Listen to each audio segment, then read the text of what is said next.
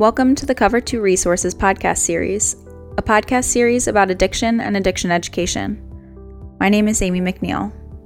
I lost my brother Samuel to a heroin overdose on October 23, 2015. He was 28. As a family, we thought we were prepared to help Sam fight addiction, but we were painfully mistaken. My family founded Cover 2 Resources in memory of Sam. Our mission is to arm others with the knowledge needed to best support a loved one struggling with opioid addiction. The Cover 2 Resources podcast is an ongoing series in which we interview experts in the fight against opioid addiction. It is made possible through donations and sponsorships from concerned individuals or organizations. If you want to help in the fight against opioid addiction, please consider donating or sponsoring the Cover 2 podcast.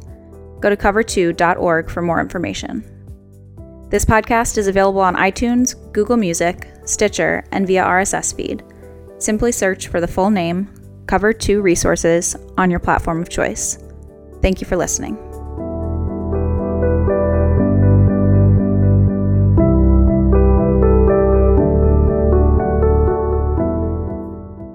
Hi, this is Greg McNeil, founder of Cover 2 Resources, and I'm joined once again by Jessica Nickel, who is the executive director of the Policy Addiction Forum, whose mission it is to ensure that addiction is treated as a disease, elevate awareness around addiction, and improve national policy through a comprehensive response that includes prevention, treatment, recovery, and criminal justice reform. So, once again, Jessica, welcome. Thank you for having me. Okay.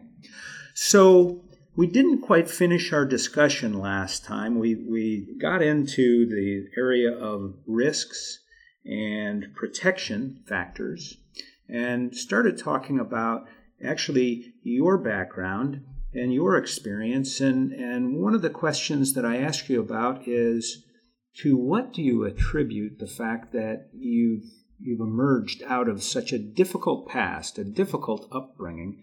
And here you are, a very successful and accomplished entrepreneur in your own right. And we went down the path. You, you mentioned the fact that your grandmother was a key to that. Uh, I'd like to come back to that question, the second key. So I got involved in this field because of my parents' um, struggles with substance use disorders, opioid use disorders. Um, they're both, both, gone now. They're both gone now. I lost both of my parents. My mom had 19 years in recovery when I lost her a few years ago. My dad died in um, 2001. Um, he was trying to, to you know find treatment and, and was interested, but uh, um, sadly he he um, he didn't make it that far. So we lost him, and he was still on the streets. Um, and he was on the streets for a very long time. He was. 25 years? Yeah, it, was a, it, was a, long time. I think he was 48 when he passed away.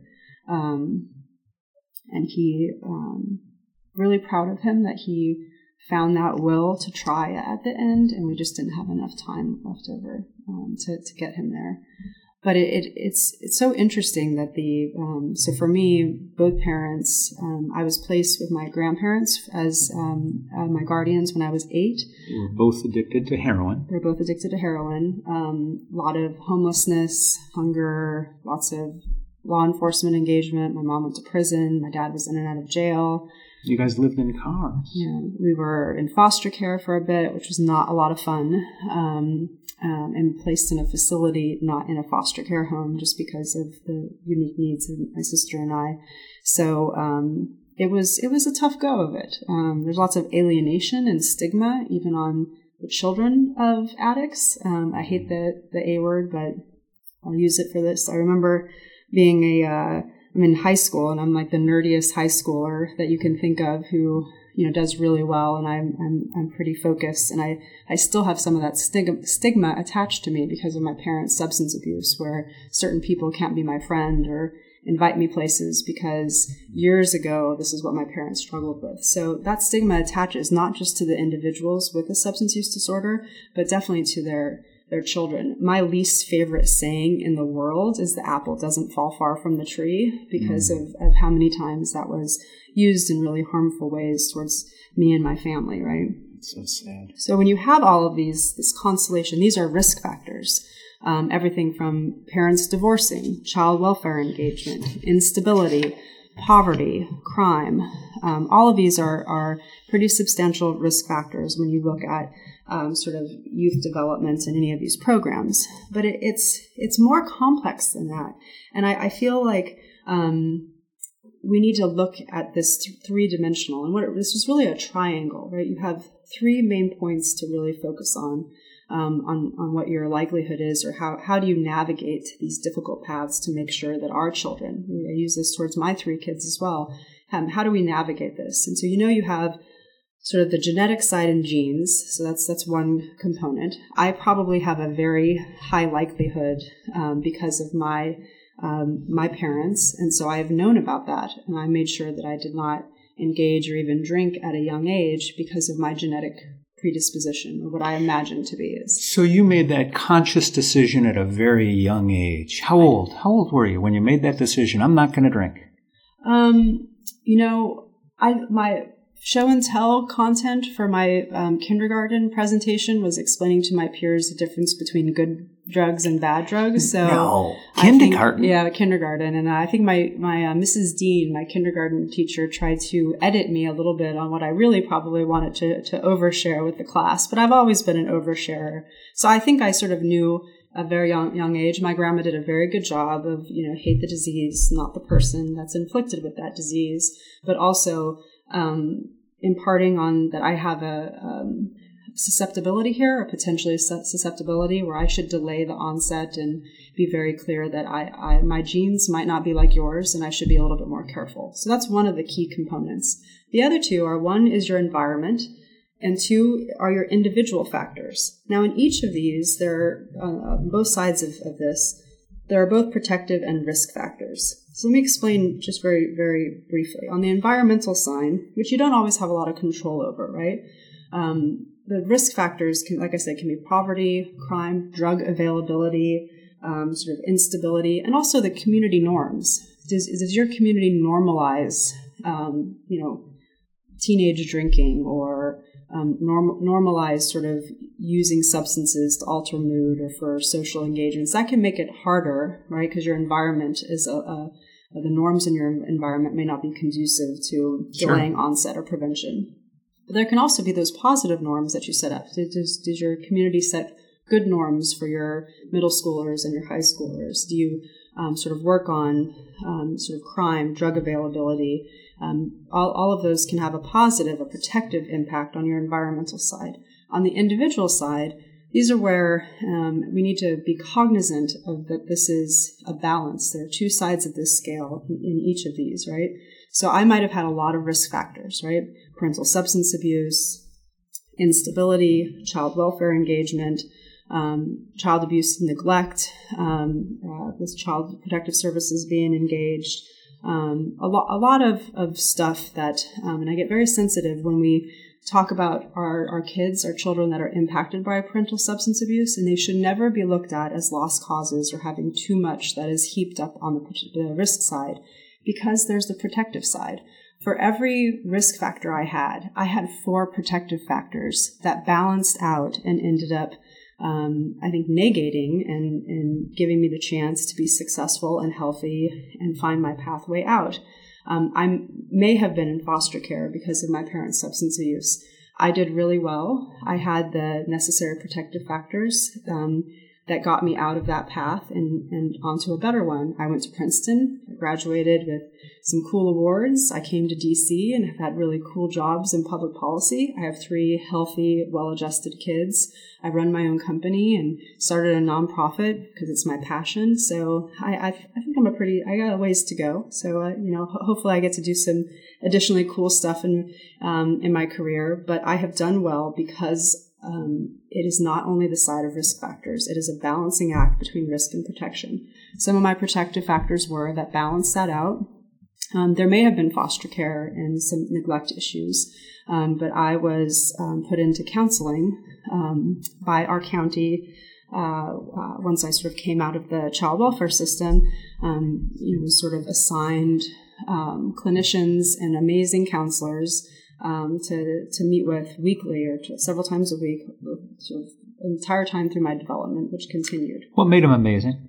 The counselors. I mean, counseling were, gets a bad rap. Yeah, so, uh, they, and it shouldn't. I, I strongly believe that um, any sort of trauma or PTSD or neglect situations, you need to make sure that you find the appropriate clinician for that individual. I had some great psychologists um, that engaged with me and my little sister and gave us um, the tools that we needed and worked through um, sort of all those things that happened to give us some some better tools to manage things, coping mechanisms, um, uh, sort of active listening, having another caring adult in our lives. That's another protective factor. Mm-hmm. The number of caring adults that you have in your life is a huge protective factor for all children. So not only did I have this great, um, I had I had Sandy and Janet.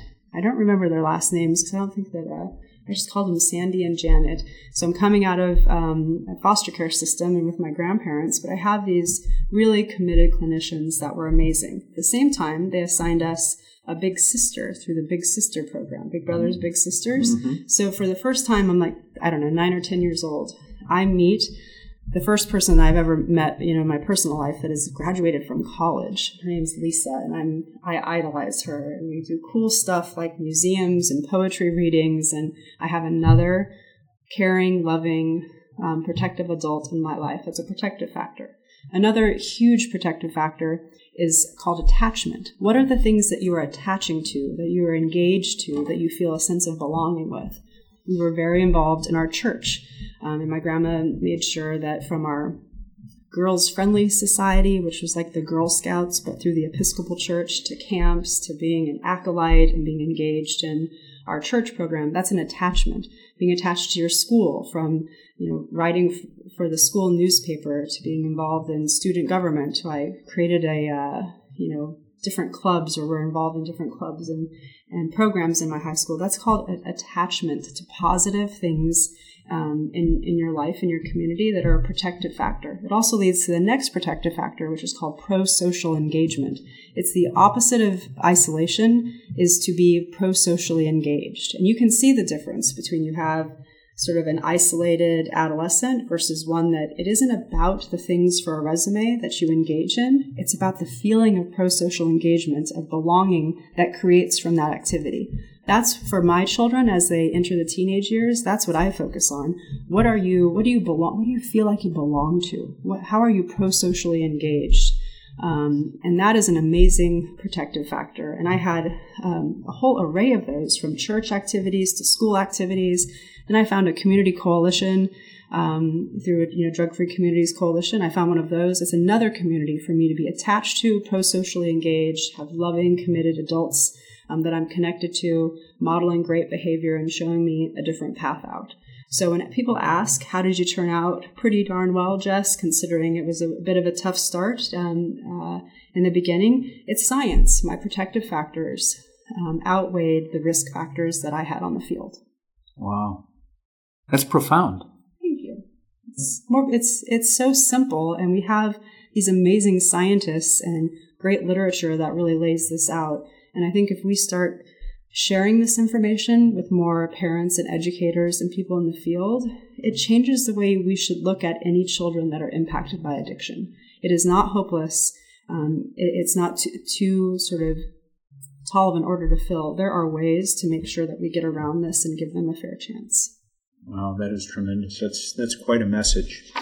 Um, before we conclude, do you have any last comments on, you know, for advice to um, parents in particular who maybe um, have loved ones that they're raising, and they're, you know, they want to protect them obviously from, you know, they're, they're going down this path. Any any last advice for uh, that you might share? It's a really great question. Um, I do have some advice. The number one is um, I'd follow my grandma's lead in teaching compassion um, to to children in particular about learning to hate the disease and not the person that's struggling with it, um, because I think that does help you sort things out and um, understand it, even as a child and a young child, in a, in a better way. Um, the second is um, genetics do play a role. And so I think the earliest you can begin talking to your kids, to your grandkids, to your nieces, your nephews, your own children, if you're in recovery um, or struggling, is to talk about our family is more susceptible to alcoholism and substance use. And that means I need you to be more careful and aware of this. And the second to that is prevention is not about prevention just simply. It's not a knee jerk. I don't ever drink, don't ever use marijuana, don't ever use drugs. Um, it's about delaying the onset. And when you have use in your family or a history or sort of a genetic predisp- predisposition, that makes this even more important. Um, not in just my opinion, but according to these brilliant scientists and great literature. So, our job as caregivers, um, parents, grandparents, aunts, and uncles, is to delay the onset of first use, particularly for this population. We know that girl brains grow up around 22 and boy brains are developed at 25. So you need to make sure that that first alcohol use or engagement with marijuana, that needs to happen much closer to those ages than any time close to high school. I did not drink alcohol till I turned 21 years old, and that is one of the most important protective factors that I had on the field, in all honesty. Um, so making sure, remember, just delaying the onset. Um, a 35 year old drinking and having sort of socially um, um, you know access to alcohol or other substances is very different from a 13 year old so making sure we're aware of your your job is to explain this.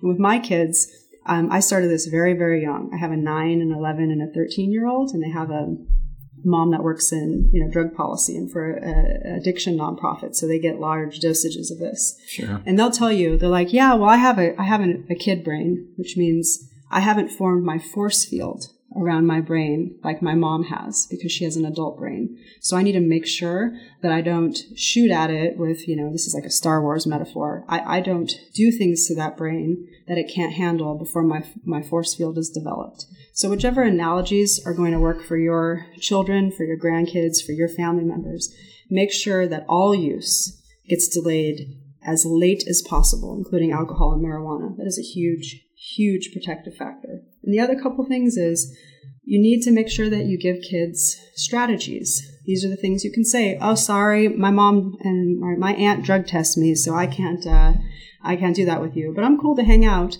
Um, I'm sorry. I, I'm I'm out. I, I have football practice in the morning. I don't do that kind of stuff. Um, eh, you know, I'm good. Uh, not really my thing. Makes me feel kind of crappy. Whatever it is, make sure you train and talk to your kids about how they're going to respond. Most of us, even grown-ups, think of the the dumb things that you've agreed to volunteer for or you know get involved with even with your friends because you don't know what to say and we end up saying yes and you know you're involved in, in one other activity or one other commitment or one other it's the same for kids. So make sure that you're training them to understand how they're going to respond if and when these things do happen. Parental monitoring is the other major protective factor you need to know where your kids are and be very clear about who's there and what's happening and what your expectations are um, and make sure that there's there's no sort of um, so give on that. And the last one is expectations. Um, I am not as interested in a athlete or a superstar Hollywood actor um, or someone else that's famous talking to kids about substance use prevention because that's that doesn't work. What works is parents sending very clear um, expectations and consequences and letting them know what they want for their kids. You don't have a force field around your brain. I do not want you to drink. These are my expectations of you. Here are the consequences if you do do X, Y, or Z, and just making it very clear what you expect. We, we tend to avoid things that are uncomfortable, um, talking about our, our own use or our own um, history, or how can you say that you don't want me to drink and I'm 16 and you just you know, had a beer at dinner. There are ways to navigate those conversations um, and some great toolkits that are out there to help parents um, with primers and prep for these conversations. But having that conversation and be very, being very clear about your expectations is a huge protective factor for adolescents. Wow. Well, once again, thank you so much for your insight and for your time today. Uh, really appreciate it, Jess. Okay. We've, uh, we've been joined once again by Jesse Nickel, the Executive Director of the Addiction Policy Forum in Washington, D.C. My name is Greg McNeil. I'm the founder of Cover 2 Resources. Thank you for joining us for this Cover 2 PPT podcast. That's people, places, and things making a difference in the opioid epidemic.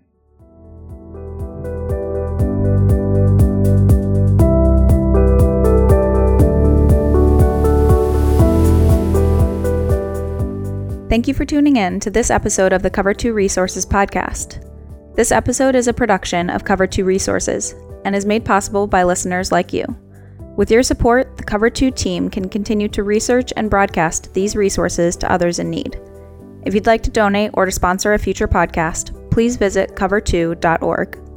As always, thank you for listening. Together, we can make a difference in the opioid epidemic, one life at a time.